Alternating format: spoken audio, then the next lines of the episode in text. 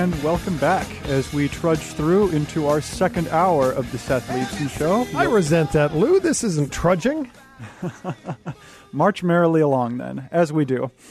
Uh, we are spending the day talking about the withdrawal from Afghanistan, uh, why the nation building project there failed, what it means for American involvement in the world at large. Many of you have also joined the conversation as well. Uh, any of you can at 602 508 0960. For now, though, we have Doug from Maricopa who wants to respond to the cause of the collapse. Doug, you are on the air. How you doing, sir? It's always good to hear you guys. Oh, Thank great you to be very heard, much, Doug. Yep, and always enjoy having you guys on. Listen, I, I don't agree with anything that you and Rob were saying earlier. I think his assessment was pretty pretty close to spot on. Uh, tribalism versus nationalism. Uh, me, me viewing nationalism as a higher form of uh, organization to group humanity and civilization. But I think there's something in addition that has to be noted that I would like to add to it, and that is that um, basically it was very chaotic. It wasn't the. It, it very well might be just that we can't nation build with in Afghanistan. I don't. I actually kind of half believe that. But what we did is precipitate the collapse by 80% of it's our fault. In that uh, the Afghans did have an air force, but their air force was supplied by U.S. military subcontractors. They were maintained by U.S. military subcontractors. Those subcontractors were pulled. They had no way to do maintenance on their air force, no way to fuel, no way to. Uh, they they were short ammunition. We pulled out. Uh, it, we pulled out so badly that we left a half a trillion dollars worth of of ammunition around the country, literally. And in any organization, and you guys know this probably far better than I. In any organization, how you train and educate and create this corporate culture or military culture, it goes a long way to what the effectiveness and how this uh, organization can function under certain duress. We trained these this military, the Afghan military, to coordinate with air support. It was trained for U.S. military air support. And A, we weren't paying them. We weren't making sure they were paid. Those poor guys, 50,000 of them lost their lives, half fed, half paid, no ammo. We pulled, we didn't make sure they had the ammo. And then, bright boys that we are, the bright bureaucrats we are, we pull the airport that we trained them to operate in. So we almost doom the collapse, and then we stand back and blame the Afghans. I think it's a, I think it's appalling. Doug, I, I think that there's a lot that's correct in what you're saying here, and, and your, your thoughts parallel mine very much on, on this point. Which, of course, is why I think you're correct. But go ahead. No, it, it, it, does happen to help that way, yeah. Um, but I, I think that one of the, the, the really big conclusions that you have to make looking at this is that we really were the architects of our own demise here with how we organized the Afghan military and how we, we expected it to – sustain itself. And, and frankly, now now that a lot of these details are coming out, I can't imagine how any serious person at the Pentagon at all had any real thought that this might work because like you pointed out, we are, you know, we were paying the salaries of you know most of the Afghan army. We were coordinating all of their air support and their logistic profiles rather than building them a military that they could sustain indigenously, one with the capacity and the command and control architecture to be able to supply itself, arm itself, and fulfill its own security objectives, like it might be expected to do once the Americans leave. We gave them instead this kind of hybridized creature that could only survive when integrated with our own forces but yeah. then you know we, we expect something different to happen when we leave and it, it yeah. really makes very little sense to me. Oh I, I agree with you 110% that was my point. We built the culture. We trained them to operate under certain circumstances.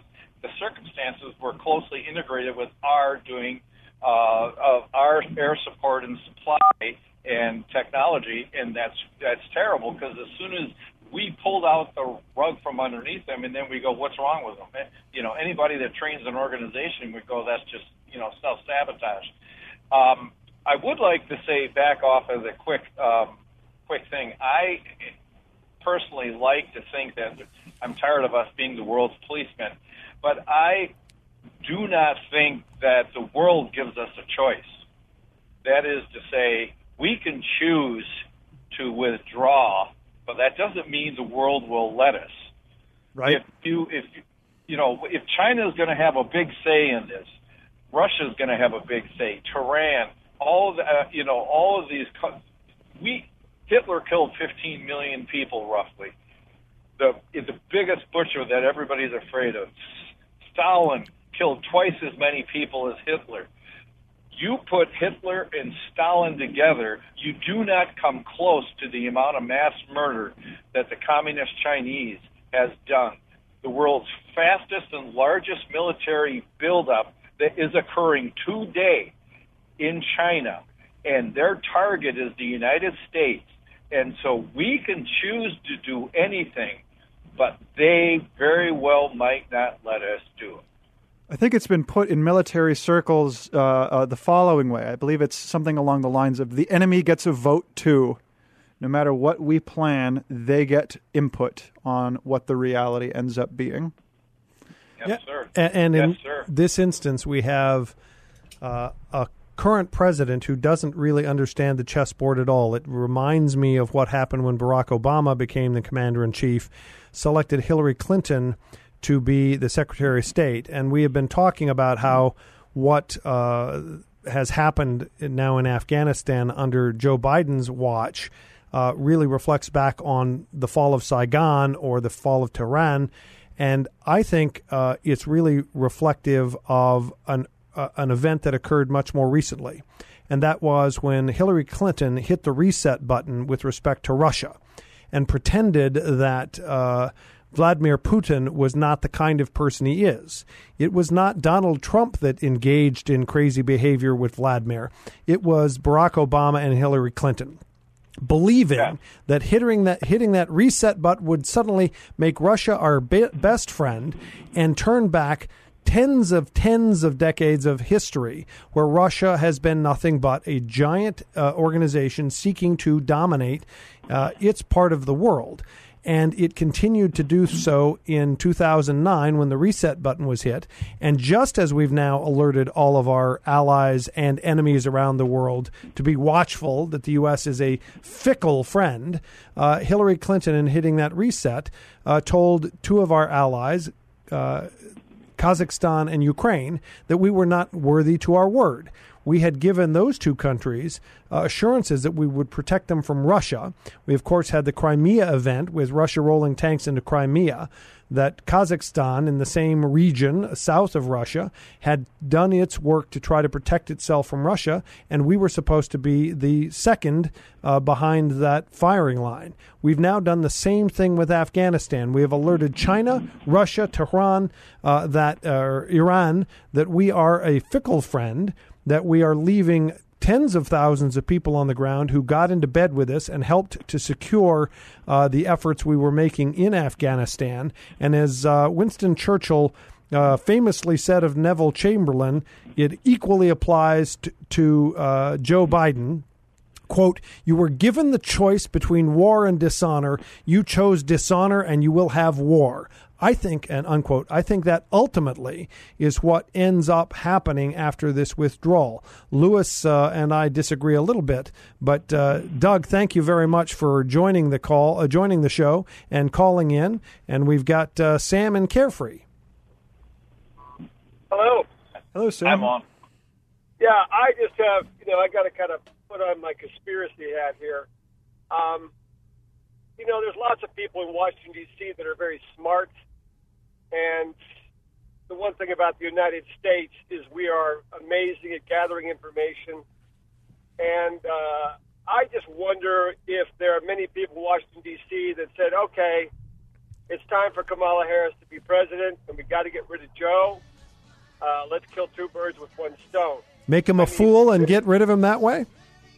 Well, look, I mean, this takeover you can use the word miraculous. They might as well have just paved the roads with rose petals, you know, changed every intersection light to green, uh, opened the freeways up to 100 miles an hour, and said, "Okay, go." I mean, this just doesn't happen. It's you know, we, we say every all the time a term we all use. That doesn't happen overnight. Well, that won't happen overnight. Well, this will happen overnight. Uh, Sam, you want to hang on through the break, and we'll come back in just a couple of minutes. Yep. We'll talk to you in just a minute. I'm Hugh Hallman. He's Lewis Hallman. We're filling in for Seth Leibsohn here on the Seth Leibsohn Show on KKNT 960, The Patriot.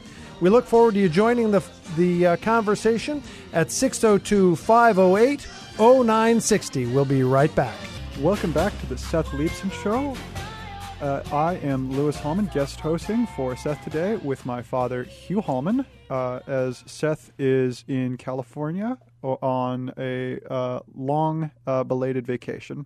We've been talking with you today about the withdrawal from Afghanistan, the implications uh, for American internationalism, what our allies are thinking of us, and why we failed in Afghanistan.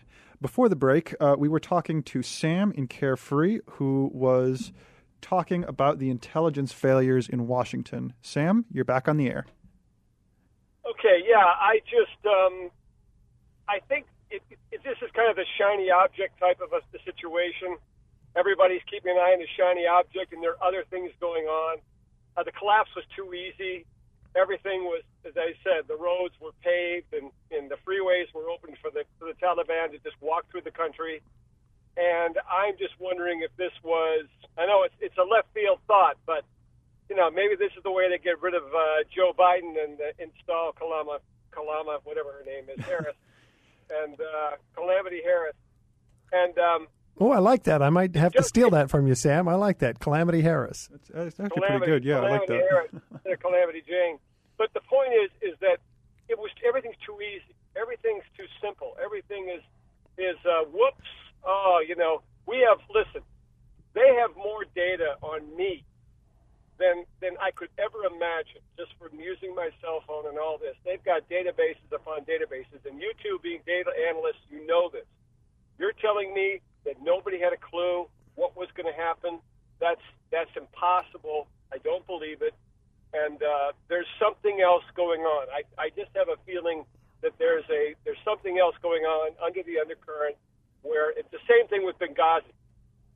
There was more to Benghazi that met the eye. I think there's much more to this situation that meets the eye. Well, certainly as time, uh, Sam, thank you for the call. As time rolls out, we're going to see over uh, this time what happens after the uh, the next few days. We've got uh, thousands of people on the ground who are U.S. citizens and contractors and others, and the issue we face is now how to get them out. We've also got tens of thousands of people who relied on the United States and got in bed with us as part of this project. And now their lives are at risk. Uh, we certainly know that the Taliban is uh, saying the right things to the international community as if they care. That, for example, they're going to provide safe passage for citizens uh, who are in Afghanistan and want to leave. I doubt that very much because anybody who uh, carried a rifle, anybody who provided information, anybody who was uh, of assistance to the U.S. is likely got a target on their heads, much in the same way Sam was just talking about data being collected. But this data was being collected old school. That members of tribes that these folks might have been working against, members of uh, families and others that they may have been working against on behalf of the United States to try to bring stability into Afghanistan now are uh, targeted for uh, extreme response. That's the kind of thing that uh, I think we should be focusing on. We have now, uh, having destroyed the opportunity to create and continue stability, we now have an obligation to the people who are on the ground to protect them. But Sam, I think you made a greater point that I think Lewis uh, wants to touch on, and that is that we had a, a an intelligentsia failure in Washington D.C. about uh, what Afghanistan was really like and uh, what direction we should go with them. That's that's exactly right. One of the things that's really puzzling to me, as I suspect it was to to Sam, is how we went from all of these fairly obvious premises, right? That we can't be providing the close air support for the Afghan military and expect it to, still function the same way after we leave. It seems like there were a lot of these kinds of very obvious oversights. And I'm sort of left wondering why this was the case and how does something like this happen? And I'm struck that in a large organization, uh, the, the kind that you might see operating at the scale of governments, the people at the top who are directing the organization aren't really they don't have control over every little piece of it right? They kind of have to defer their responsibility through the organization and try to get things done and hope that all of their subordinates are, are giving them the facts and that you know political infighting doesn't dominate and that, that everything can actually sort of move forwards. And i think a lot of what's happened with this is that we kind of had this line in the sand drawn where we need to get out of Afghanistan, and at a certain point, that becomes the dominating factor where all other considerations go out the window. And so, at certain points, once we've committed to withdrawing from Afghanistan, root and branch, everything's got to come out. Then all of the old policies that we may have started five or ten years ago to build the Afghan armed forces then they they take a lot of very different relevance to them. We integrated close air support into the Afghan military long before we had a timetable for our withdrawal, and the consequences of those earlier decisions are now being manifest now.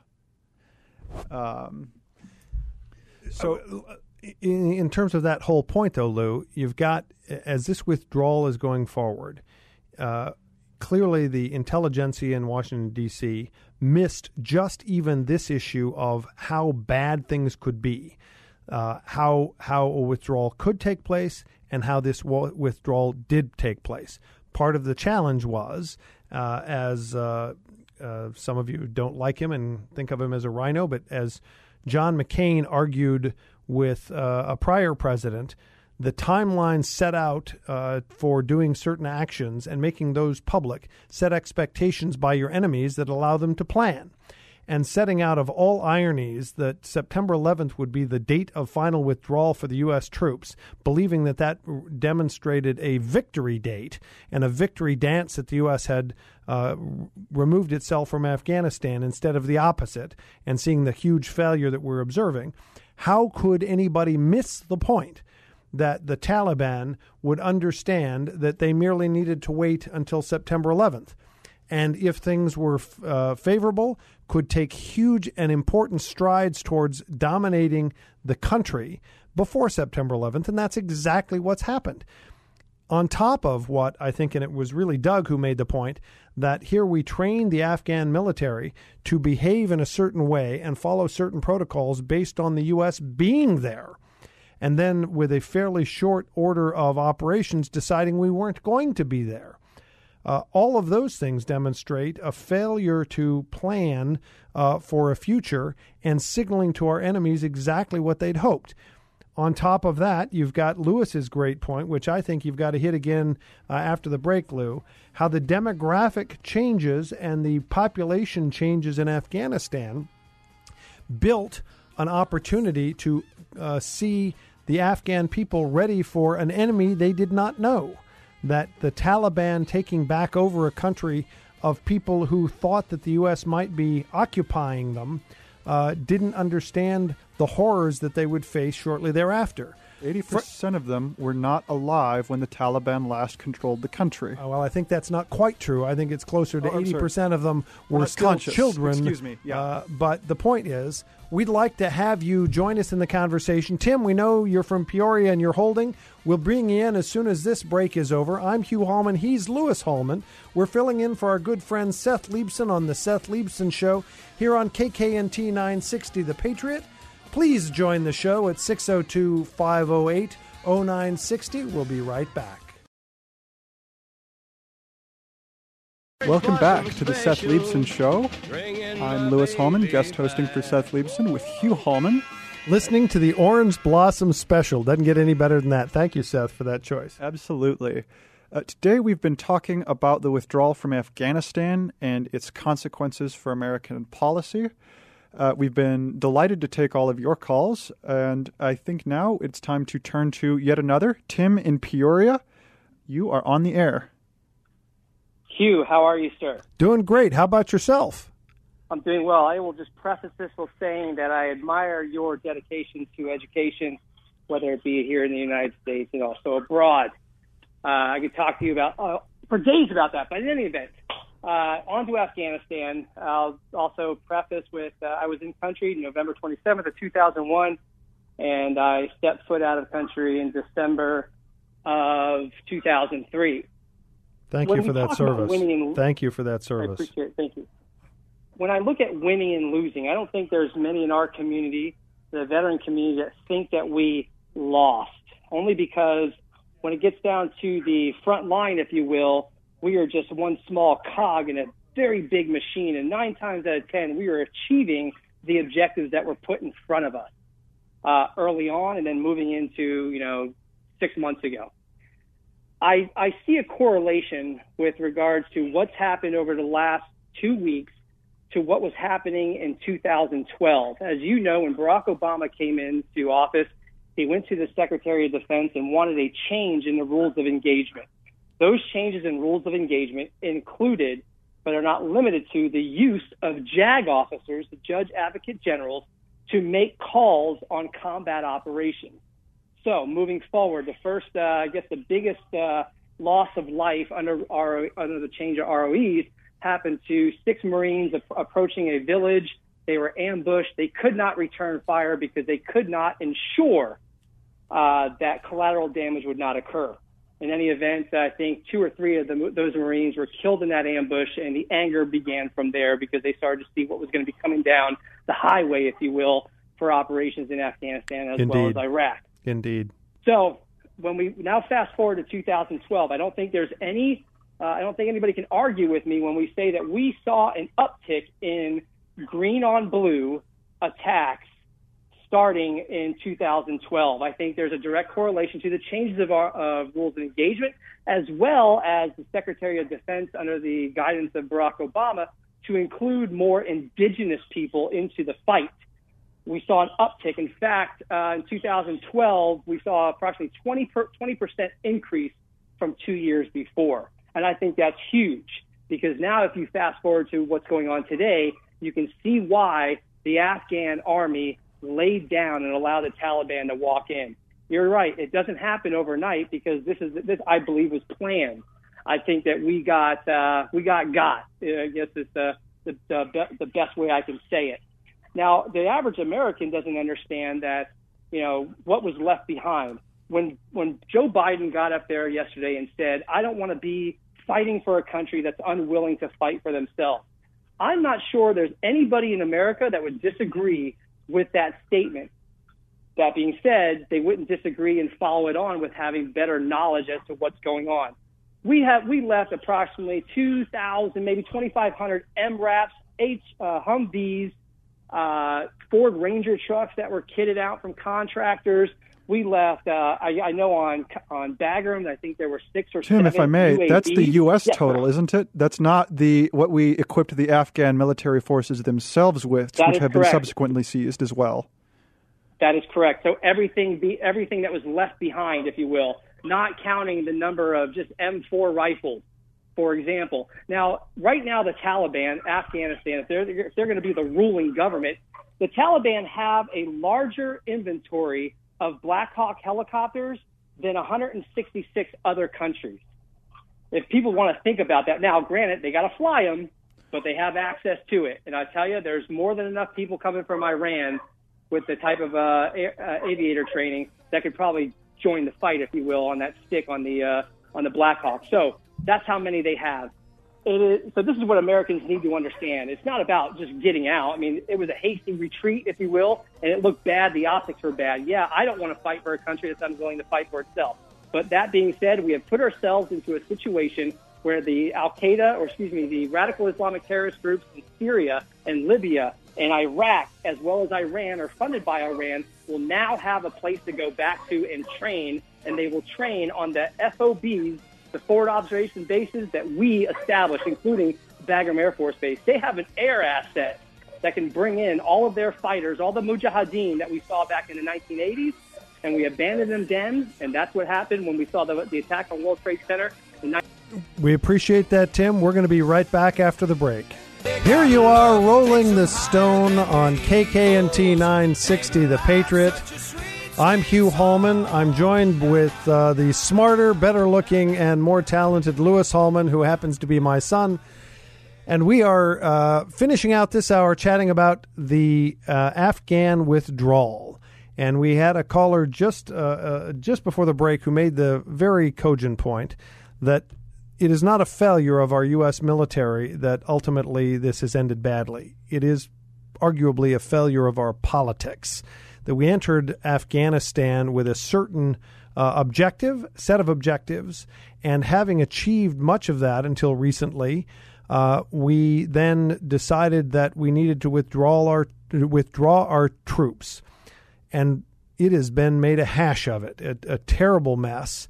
And Lewis, I think, has been contemplating um, what one might really actually conclude from the mess that we're seeing. Right. So we we you know see a calamity unfolding in Afghanistan. The footage is nightmarish. You know the, uh, the people uh, clinging to the outsides of planes that are taking off of Kabul airport to then fall to their deaths as they go. It's it's just devastating stuff to watch. But as, as we look at this and we ask ourselves why it happened or why it was allowed to happen, military mater- uh, materiel being left behind. Right. Uh, not just what we had, but what the uh, Afghan troops were trained with. Right. So we, we created this 300,000 man army that was purportedly you know, the uh, better than what some of our NATO allies have, more numerous, better equipped. And yet, despite all of this, we saw the complete collapse of the uh, Afghan government upon the announcement of our withdrawal in, in really what has been a matter of days. Um, and so I am now, you know, I'm stuck asking is it that we didn't realize that this could happen, that we were in such a poor position, that the Afghans were so overextended without us that they would just collapse? Or is it that President Biden and the senior leadership of our, of our government analyzed the situation, talked to the experts, reviewed the materials, saw that this collapse was likely, and then just didn't care? What of those is is the truth? Is it that we didn't know? An unforgivable sin of omission by our military leadership? Are they that ignorant in the in, in what actually happens in military conflict that they couldn't have seen this coming? That we announced months in advance that we were going to be out of Afghanistan by September 11th to demonstrate a political objective of crowing about the fact that uh, President Biden got us out of Afghanistan on September 11th. See what a smart guy he is to celebrate that date with such a great success. Or is it possible that these sagacious and wide leaders of ours made the calculations, saw the writing on the wall, and realized that it would be a calamity? Then they just lied to our faces and said that it wouldn't be. Did they not know or did they not care? Which is it? Yeah, it does seem to be a more horrific outcome that the President of the United States and his uh, colleagues sat around and understood that this exit would be a disaster and it was more important in the U.S. political domestic uh, debate that uh, his base would prefer to see us leave Afghanistan, even if it's in shambles, and leave tens of thousands of people to risk and likely see death as a result of having been allied with the United States in Afghanistan. That's truly what's happened. I have colleagues of mine who I worked with in Kazakhstan on our work in Kazakhstan to help make sure that Kazakhstan would flourish as a great U.S. ally, who have spent time trying to build education programs in Afghanistan.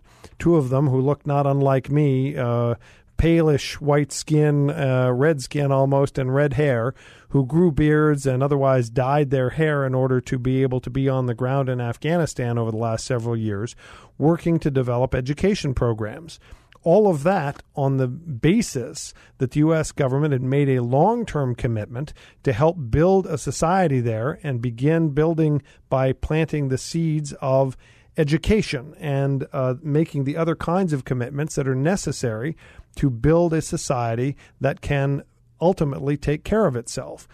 Afghanistan is, I think, as Lewis started this show, been the graveyard of empires, that it has been the place where many others have trod in order to create wealth and opportunity and have ultimately lost. So, on this point, actually, I, think that that actually might just be the problem. It's not the Afghan people in, in a very large degree, it's Afghanistan itself Geographically, Afghanistan is about the most isolated place on earth. It is riven with mountains, which increases the cost of infrastructure maybe 20 fold over flatlands. You can't develop it, you can't tame it, and wherever we see this globally and cross culturally, wherever you have mountain societies, backwardness follows. Backwardness as you defined it. But for people who want to live in the mountains and who want to live that kind of lifestyle, the culture that has developed developed as a result of the environment in which it was which it was fostered. Right. And so it should not be a surprise to anyone that trying to create a, a society in which agrarians uh, plant corn and uh, sit in their homes and otherwise uh, live a tamed life as uh, agriculturalists that instead you try to create that sort of a society in a mountainous region that is very difficult to live in, that requires a certain kind of character to begin with, a fairly rugged personality uh, that often requires a connected society that is not what the sort of uh, libertarian, independent, leave me alone men- uh, mindset allows. And here we have a society that is primarily built on having self governance, uh, that people generally are left alone, that they can live their lives as they see fit, as long as they don't interfere with the lives of others. And we try to transplant that kind of very sophisticated, very expensive, a luxury good into a society that has very little that has resources, yes, but uh, that for thousands of years have faced exactly the same challenges. Uh, a fairly difficult environment in which to survive that is very expensive in uh, in Western terms to tame, and a people who live within that environment without being tamed. Why is that so hard to understand? You know, it it it seems perfectly obvious in hindsight, as so many things do. And yet we keep making these same consequences, these same mistakes over and over and over again. Well, the left will criticize me for looking down upon a culture and that I uh, don't believe that the people of Afghanistan could rise to the level of uh, a U.S. like environment or uh, society. And I would challenge the opposite that as we sit here today, the left talks about how diverse our society is and that we must respect other cultures.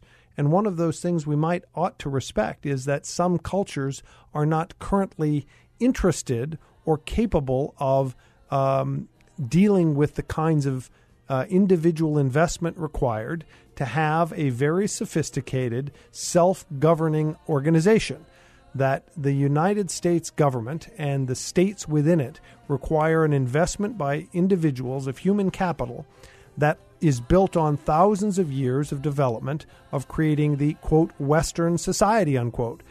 We don't seem to respect that in this country these days. I happen to respect it a great deal. That what Western culture has given us is the ability to have self governance.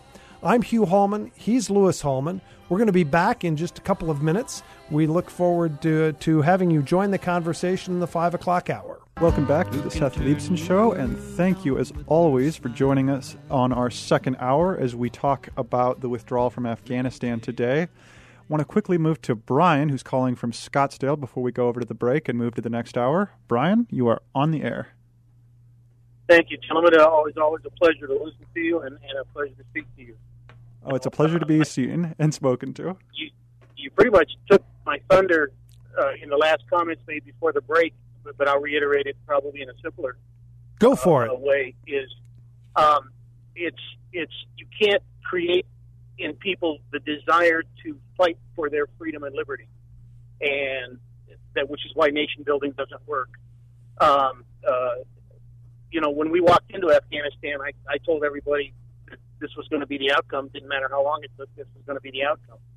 Um, I've heard people tell me that comments that uh, you know, well, the Chinese are communists because well, they they they're just they're not ready for democracy. They're not ready for liberty. They're not ready for freedom. Which may be the same case in Afghanistan, but they have no. Con- I don't think they have the concept of it like we had when our country was was founded. Yeah, I think Brian, that's the, the the point you're making is the the good one that we think that what we have created is easy and that it's obvious, and I think uh, it is grown in a soil of culture that took a couple of thousand years to develop. The again the the British, French, German experience in Western Europe and uh, in Great Britain was is unique on the planet, and it took hundreds of years with the British and the French and the Germans uh, beating one another to death. The British themselves, between the uh, should say the English and the Scottish and the Welsh and the Irish, beating one another for centuries uh, before they could develop and ultimately create a society, create societies in which uh, the notions of democracy were extant.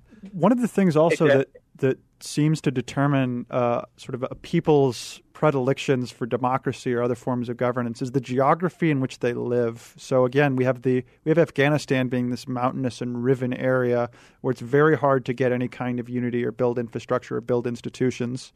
But uh, and, and you can see this contrasted with the U.S., where in the 1800s, in six months, you could go out west, pick up 40 acres of land, and be exporting grain down the, the greater Mississippi basin to the rest of the world for hard currency. This was unique. And so. Brian, you get the last word? Oh. Well, I, I just I agree with you 100%. I don't think, and I just don't think it's a concept that you can just introduce and say, look at how, you know, like you say, look at how, look at what we've accomplished, look at what we've done. Uh, which is one of the reasons why I think we're having such a hard time right now because we're not teaching ourselves this either. Indeed. In we're, fact, you know, that's a great point, uh, Brian. We're going to come back uh, after this break. We're going to pick up our usual stock and trade for COVID.